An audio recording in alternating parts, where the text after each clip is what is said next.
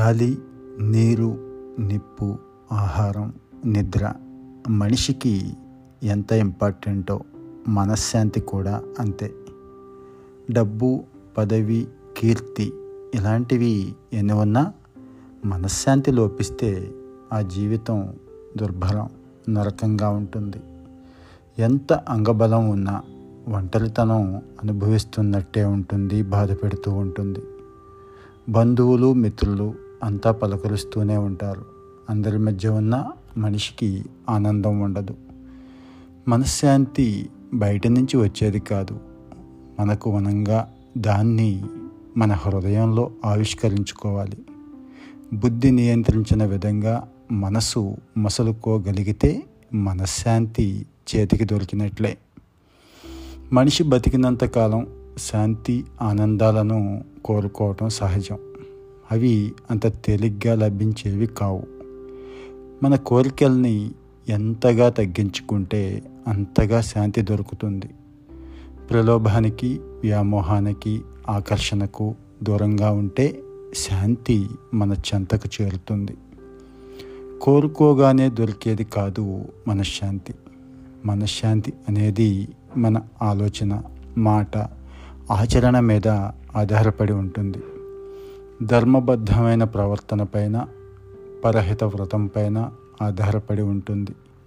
సాటివాడికి ఓ మంచి సూచన ఉపకారమో ఏదైనా సరే చేస్తే ఎంతో కొంత ఆనందం తృప్తి దొరుకుతాయి.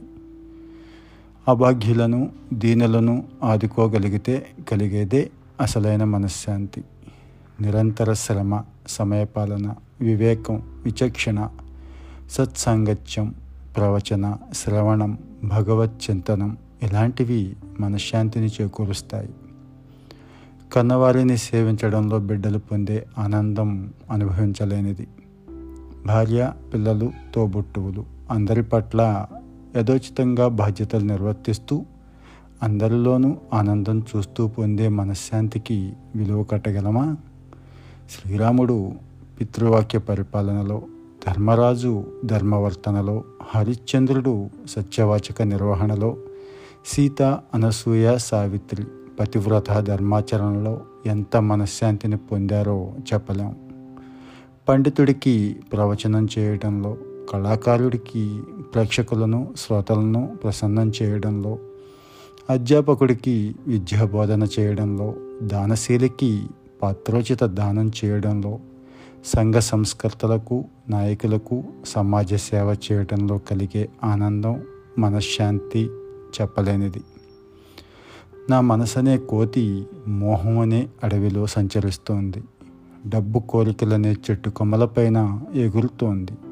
ఈ కోతిని అధీనంలో ఉంచుకో ప్రభు అని ఆదిశంకరులు ఆవేదన చెందాడు. మనశ్శాంతికి ఈ వేదనలోనే మార్గం కనిపిస్తుంది. ఇతరులకు శాంతినివ్వడంలో కలిగే సంతోషమే మనశ్శాంతికి నాంది. కామ క్రోధ లోభాలను దూరం చేసుకోగలిగితేనే మనశ్శాంతి సాధ్యం. సత్యగుణం సంస్కారవంతమైన ప్రవర్తన మనసుకు శాంతిని కలిగిస్తాయి. గాలి కనిపించకపోయినా ప్రాణం పోస్తుంది. అలాగే మనం చేసే సహాయం ప్రచారం కాకపోయినా సంతోషం శాంతిని ఇస్తుంది. శక్తినిచ్చేది ధనం కాదు. శక్తినిచ్చేది ఆత్మసంతృప్తి శాంతి అంటాడు స్వామి వివేకానంద. మన ఆత్మస్థైర్యమే మనకు మనశ్శాంతినిస్తుంది. సుఖ దుఃఖాలను సమానంగా సంభావించినప్పుడు ఆత్మస్థైర్యం తనంతట తానే మనసును ఆక్రమిస్తుంది. దూషణ భూషణ తిరస్కారాలకు అతీతమైన ఆలోచన దృక్పథం అలవాటు చేసుకోవాలి. త్రికరణ శుద్ధితో జీవన ప్రస్థానం కొనసాగించిన వాడిని మనశ్శాంతి నీడల వెన్నంటే ఉంటుంది.